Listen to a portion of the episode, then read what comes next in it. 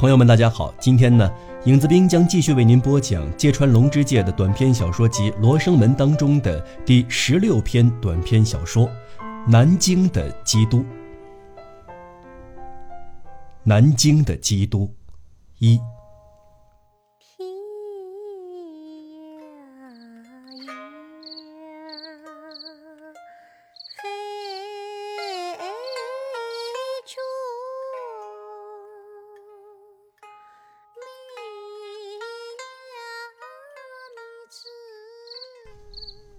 秋天的一个深夜，南京齐望街一所房子里，有个面色苍白的中国少女，独自靠在破旧的桌旁，手托香腮，百无聊赖，嗑着盘里的瓜子儿。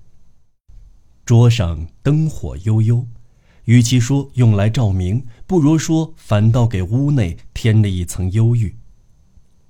壁纸几近剥落的角落里，藤床前挂着。发出霉味儿的床围，床上的毛毯露了出来，桌子那头也有一把旧椅子，好似给遗忘在那儿一样。此外，再也找不出一件摆设来。他不时停下嗑瓜子儿，抬起一双清亮的眼睛凝望着桌对面的墙。仔细一看，原来墙上的钉钩上端端正正挂着一个小小的铜十字架。十字架上是雕刻制琢的受难基督，高高伸展着两臂，浮雕的轮廓已经磨损，影影绰绰，依稀映在墙上。每当少女的目光落在耶稣像上，长睫毛下隐含的那份孤寂，似乎一瞬间会了无痕迹，代之以一种天真的希望之光，生动地浮在脸上。而视线一旦移开，必定又会叹息。黑缎子上衣已经光泽褪尽，肩头不免沮丧地沉下来。他重又一粒一粒嗑着盆里的瓜子儿，打发无聊。少女名叫宋金花，是一个年方十五的暗门子，迫于生计，夜夜在此接客。秦淮一带暗娼众多，容貌有如金花的比比皆是。可性情温如金花者，能否找出第二个来，倒是个疑问。金花不同于其他妓女，既不骗人，也不任性，每晚脸上都挂着愉快的微笑，同到访这间阴郁小屋的各种客人周旋。这样，来客偶尔会比讲定的多出几个钱。逢上这种时候，他总是高兴地给相依为命、好喝口酒的父亲多来一杯。金花的这种品性当然出于天性，要说还有什么别的缘由，正如墙上的十字架所示，从儿时起他就信仰罗马天主教，是已故的母亲领入门的。话说今年春天。有个年轻的日本旅行家来上海看赛马，顺便探访中国的南边风光，曾在金花的房里有过一夜奇遇。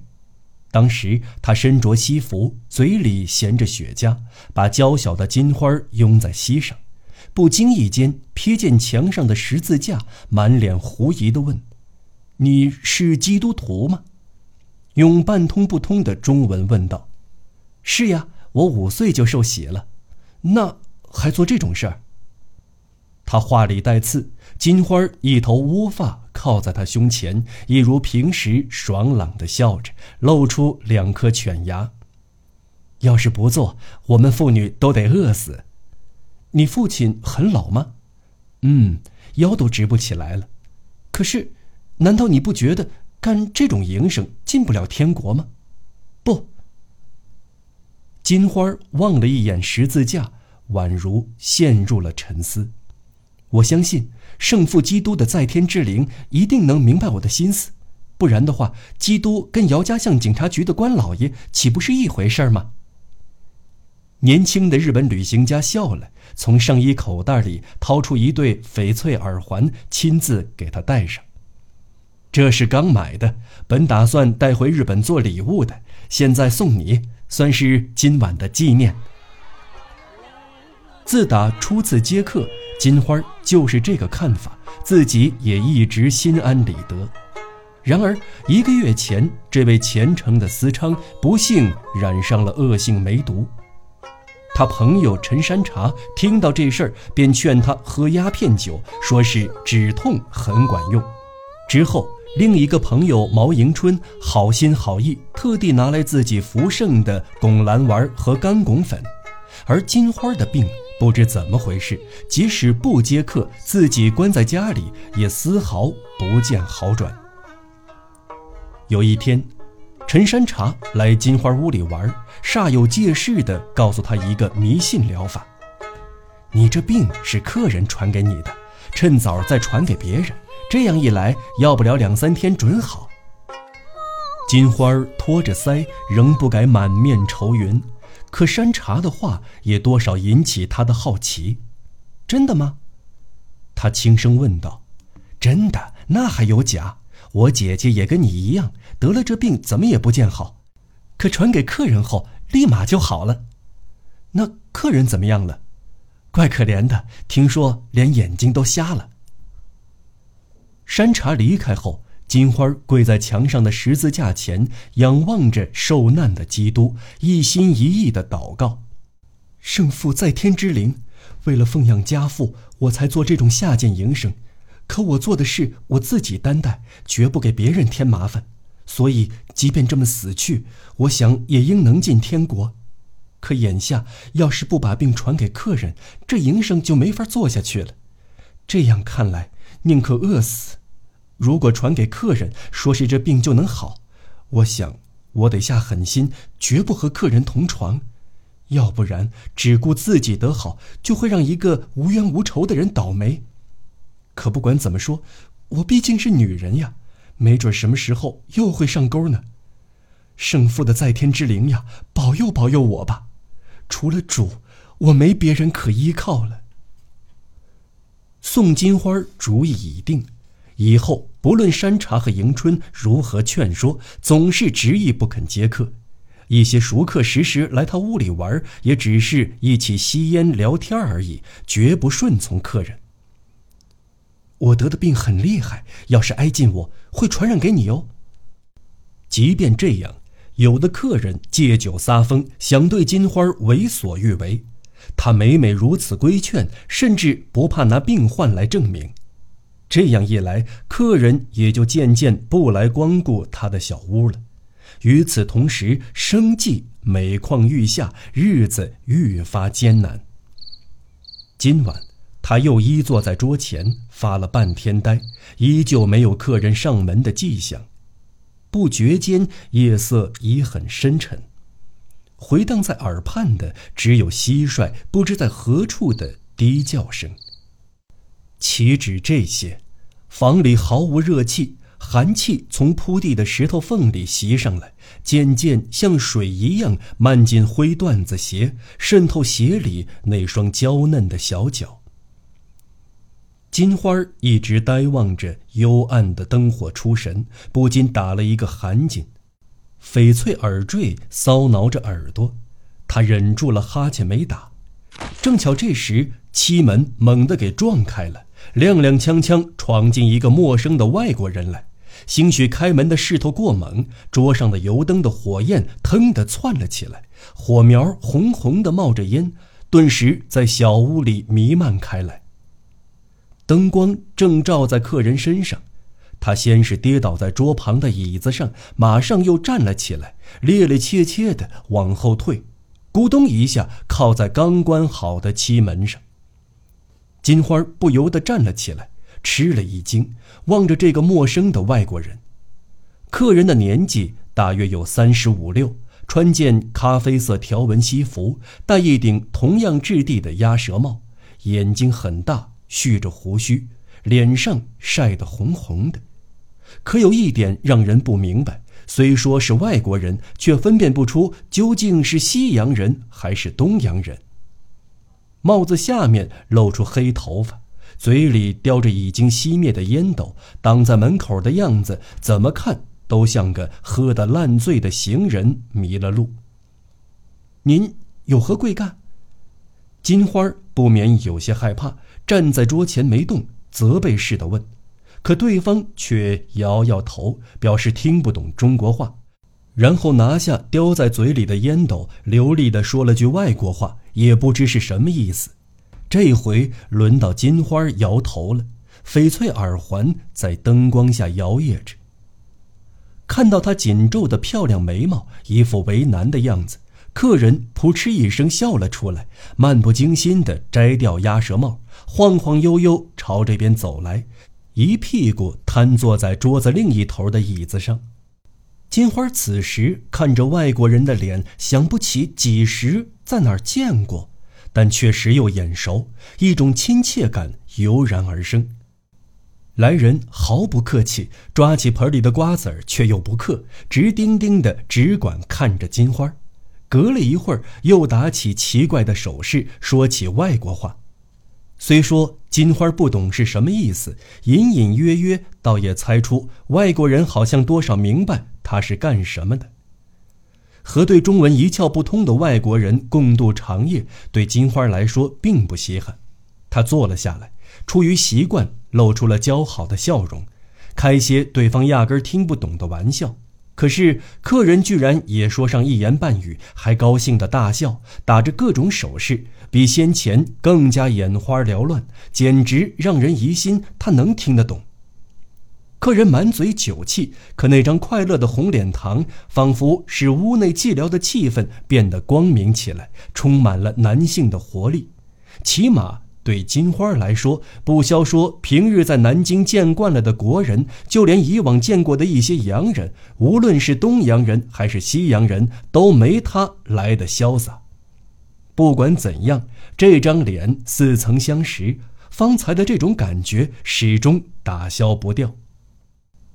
金花望着客人额前一缕黑色的髻发，亲切而愉快地招待他，脑子里却极力回想着这张脸最初是在哪儿看到的。是前阵子和胖大嫂一起做画舫的那个人吗？不对，不对，那人头发的颜色比他红多了。要不然就是去秦淮河夫子庙时那个给我照相的人，可那人年龄看上去比他大呀。哦，想起来了，什么时候来着？记得在立社桥边的饭馆前聚了一群人，有个人长得和他很像，挥舞一根粗大的藤杖，打人力车夫背的不是？八成是，不过那人的眼睛比他要蓝呀。金花这边浮想联翩，客人依旧是那么愉快，不知什么时候又点上烟斗，吐出一口好闻的烟味儿。突然间，他说了句什么，伸出两个手指头来，在金花的眼前晃了晃，做出姿势表示问号。两个指头自然是两卷美金的意思，谁看了都明白。可金花是不留客人过夜的。他灵巧的哔哔啵啵的嗑着瓜子儿，脸上带着笑，两次摇头表示不行。于是客人傲慢的支起两肘，探出醉醺醺的脸，在昏暗的灯火下紧盯着金花，一会儿又伸出三个指头，目光中期待着回答。金花略微挪动一下椅子，含着瓜子儿，一脸的为难，心里似乎在琢磨。就算客人真出两美金，身子也不能由他摆布。但他听不懂，实在没法叫他明白这其中的隐情。事到如今，金花为自己的轻率感到后悔，明亮的眼睛望向旁边，别无办法，再一次果断地摇了摇头。然而，过了一会儿，外国人露出淡淡的微笑，神情有些犹豫。伸出了四个指头，又讲了一句什么外国话。金花束手无策，托住两颊，连笑的力气都没有了。转念一想，事已至此，只有继续摇头，直到他死心。就在这当，客人的手像是给一种无形的东西控制着，终于伸开五个指头。后来。两人一直打着手语，间或掺杂着动作，这样一问一答了好半天。期间，客人极具耐性，手指一根根加上去，到了最后，那尽头哪怕出十美金都在所不惜似的。对一个暗门子来说，十美金可是个大数目。即便如此，仍旧没能让金花动心。方才他离开椅子，斜站在桌前，对方给他看两手指时，他焦躁的直跺脚，一个劲儿的摇头。恰巧这时，不知怎的，挂在钉子上的十字架哐啷啷掉了下来，落在脚边的石砖上。他急忙伸出手，赶紧捡起宝贝十字架，无意中看到十字架上受难基督的表情，奇怪的很，与坐在桌对面那个外国人的脸简直活脱脱一模一样。怪不得觉得在哪儿见过呢，原来是我主基督的脸呀。金花把铜十字架贴在黑缎子上衣的胸前，不由得隔着桌子惊讶地望着客人的脸。灯火照在客人满是酒气的脸上，他不时地抽着烟斗，意味深长地浮出微笑，眼睛朝着他，从白净的脖子到垂着翡翠耳环的耳际，似乎不住地上下打量。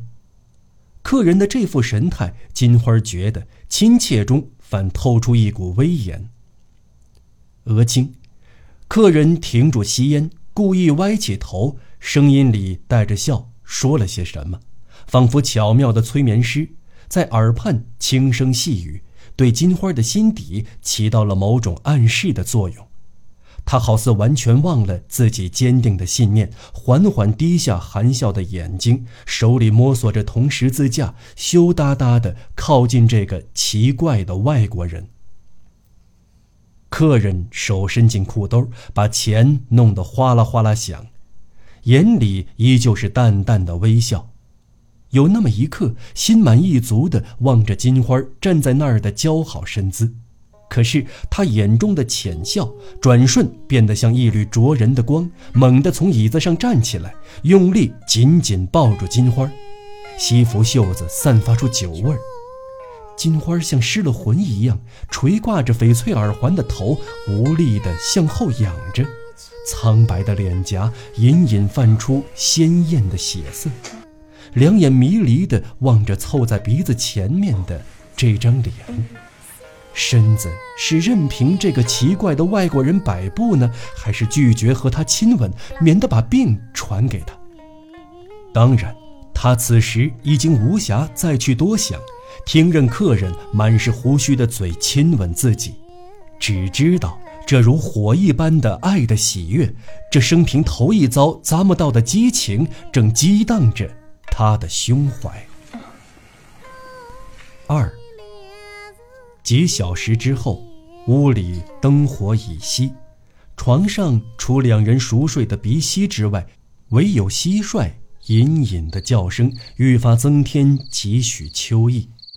然而，金花的梦境青烟似的透过尘封的床尾，高高飞向屋上星月灿烂的夜空。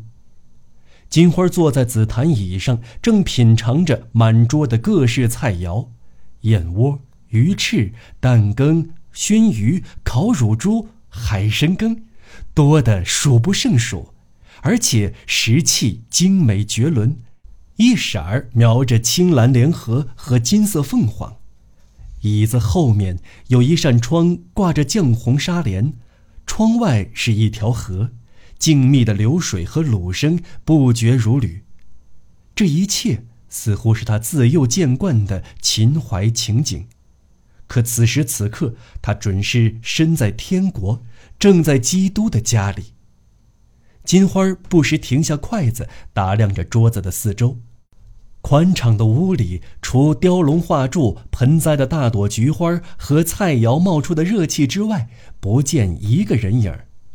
尽管如此，桌上的菜吃完一盘，转眼就有一盘热乎乎的、飘着香味的新菜摆到面前，也不知是哪儿来的。他正在寻思，还没等动筷子，一只烧好的野鸡扇着翅膀碰到了绍兴酒瓶子，扑棱棱飞上了屋顶。这时，金花察觉有人不出声，走到他椅子后，便拿着筷子悄悄回过头去。却不知怎么回事，原以为那儿有扇窗，竟然没有。摆了一把紫檀椅子，铺着缎面的坐垫上，一个陌生的外国人，嘴上衔着黄铜水烟壶，慢条斯理坐了下去。一见这男子，金花就认出是今晚在他屋里过夜的那个人。但唯一不同的是，这人头顶一尺左右的地方罩着一圈月牙似的光环。这功夫，金花的眼前又摆上一大盘热腾腾的菜，仿佛是桌中冒出来的，鲜美可口。她马上拿起筷子，正要夹盘中的珍馐美味，突然想起身后的外国人，便扭过头，客气地问道：“您不过来吃点吗？不，你自己吃吧，吃了你的病今晚就好了。”头顶光环的外国人依旧衔着烟斗，微笑中充满了无限爱怜。那你不吃了？我吗？我不爱吃中国菜，你还不了解。耶稣基督还从没有吃过中国菜呢。南京的基督说着，慢慢离开紫檀椅，从背后在发呆的金花脸颊上亲吻了她一下。天国的美梦醒来时。秋日清寒的晨光已经弥漫在狭小的房间里，宛若一叶小舟的床地挂着满是灰尘气的幔帐，里面尚存一丝微暗，透着些暖意。昏暗中浮现出金花半仰着的面颊，褪色的旧毛毯掩住她圆滚滚的下颚。这时睡眼还没有睁开。金花的脸上毫无血色，由于昨夜的汗水，油腻腻的头发散乱地粘在上面，微开的双唇间隐约可见洁白细密如糯米般的牙齿。金花虽然醒了，心里仍迷迷糊糊徘徊在那菊花、水声、烧鸡、耶稣基督以及种种梦境里。过了一会儿，床内渐渐亮了起来。他愉快的梦境让无情的现实给打破了。昨晚和那个奇怪的外国人同上这张藤床的事，清楚的都上他的意识。要是这病传给了他，一想到这儿，金花的心情便陡然暗淡下来，觉得今早没脸见他。可是既然醒了，却不去看那张太阳晒过、让人留恋的脸，就更受不了。他犹豫之下，怯生生地睁开眼睛，环视着已经明亮的睡床。出乎意料的是，除了盖着毛毯的他，那个酷似十字架上耶稣的他，连个影儿都不见了。难道那也是梦吗？金花赶紧掀开脏兮兮的毛毯，从床上坐了起来。揉了揉眼睛，撩起沉甸甸的床围，睁着仍旧发涩的眼睛朝屋里望过去。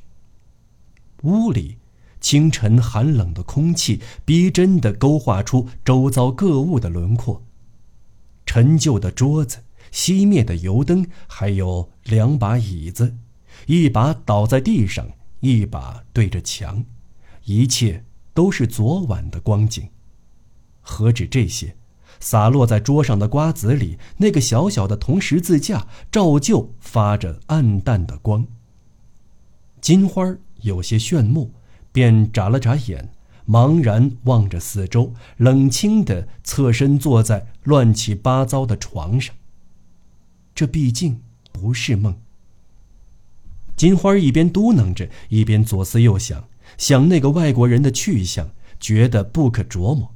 其实这也用不着想，他已然想到，没准儿趁自己熟睡的功夫，偷偷出屋，早溜回去了。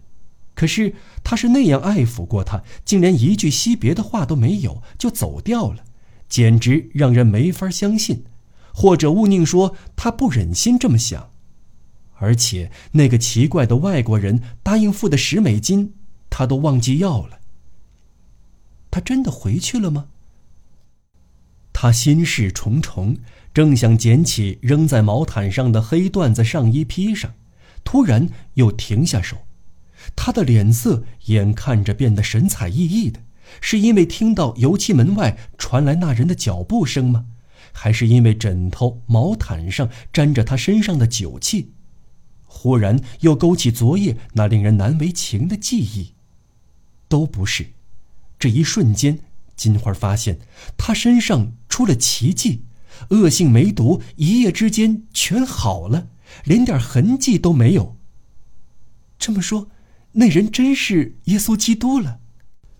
金花不假思索的一咕噜翻身下床，穿着内衣跪在冰凉的石板地上，就像马达拉美丽的玛利亚同复活了的主耶稣说话那样，热烈而虔诚的祈祷着。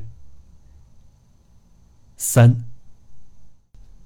次年春天的某个夜晚，年轻的日本旅行家再次来到金花家，又和他一起在昏暗的灯光下隔桌相对。还挂着十字架。那晚不知因为什么事，他嘲弄的问道：“金花脸容正色，讲起那一夜基督降临南京治好他病的奇事。”年轻的日本旅行家一边听金花讲，一边独自沉吟。那个外国人我认识，那家伙是日本和美国的混血儿，好像叫乔治·莫瑞。曾得意洋洋对我认识的一个路透社驻外记者说起这事儿，在南京一个信教的暗门子里，他有过一夜风流。趁那女子熟睡之机，他偷偷的溜之大吉了。上次来的时候，那家伙恰好和我在上海同一家旅馆下榻，至今还记得那张脸，总是处处夸耀自己是英文报纸的驻外记者，没有一点男人气概，人品不大正派。后来因为恶性梅毒，人疯了。这样看来，或许是那女人传染给他的，而他至今还把这个无赖混血儿当成耶稣基督。我究竟该不该告诉他，让他开开窍呢？还是缄口不言，让这段往事像古代的西洋传说一样，成为一个永远的梦呢？金花讲完他的故事，旅行家仿佛也刚回过神儿。擦着火柴，吸了口味道浓浓的烟卷然后故意热心追问道：“是吗？真不可思议呀！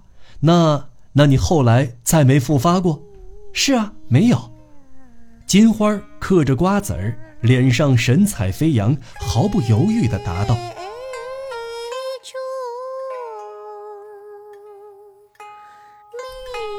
本篇属稿时与古籍润一郎的《秦淮一夜》多有参照之处，附笔记此，以致谢忱。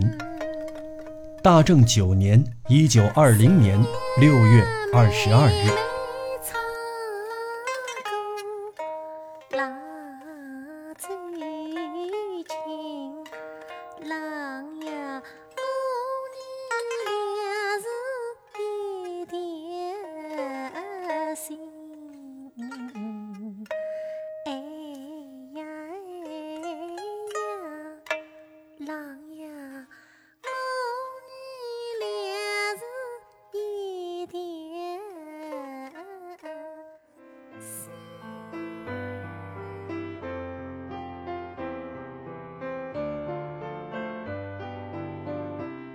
好了，朋友们，今天的节目呢就为您播讲到这里。如果您喜欢的话，请您关注影子兵，持续关注我的更多作品。下期节目再见。